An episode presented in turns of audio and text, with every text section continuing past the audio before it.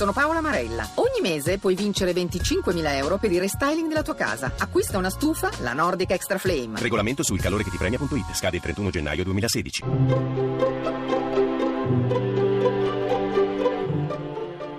Il pensiero del giorno.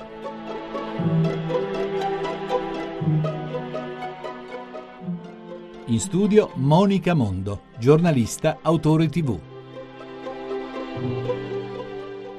Il mattino seguente il sole sorse su un mondo nuovo. Una riga di Edith Wharton, l'autrice dell'Età dell'innocenza. Una frase semplice, innocente appunto, nitida come l'alba che appare e trasfigura le cose. L'alba dissipa le ombre della notte e dell'anima. L'alba seguente indica il prosieguo, il futuro, quel che verrà, la vita che va avanti. Il sole sorge e risorge ogni giorno, nonostante tutto. Può essere l'indefinibile fatalità del caso, o il disegno buono e miracoloso che alita la vita, alle cose e a noi.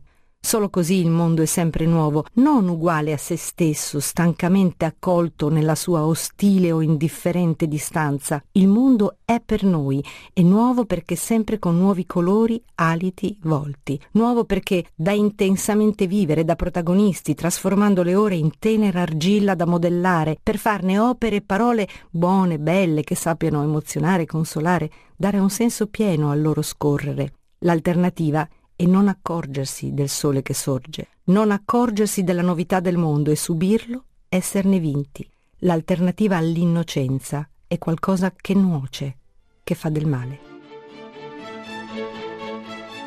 La trasmissione si può riascoltare e scaricare in podcast dal sito pensierodelgiorno.rai.it.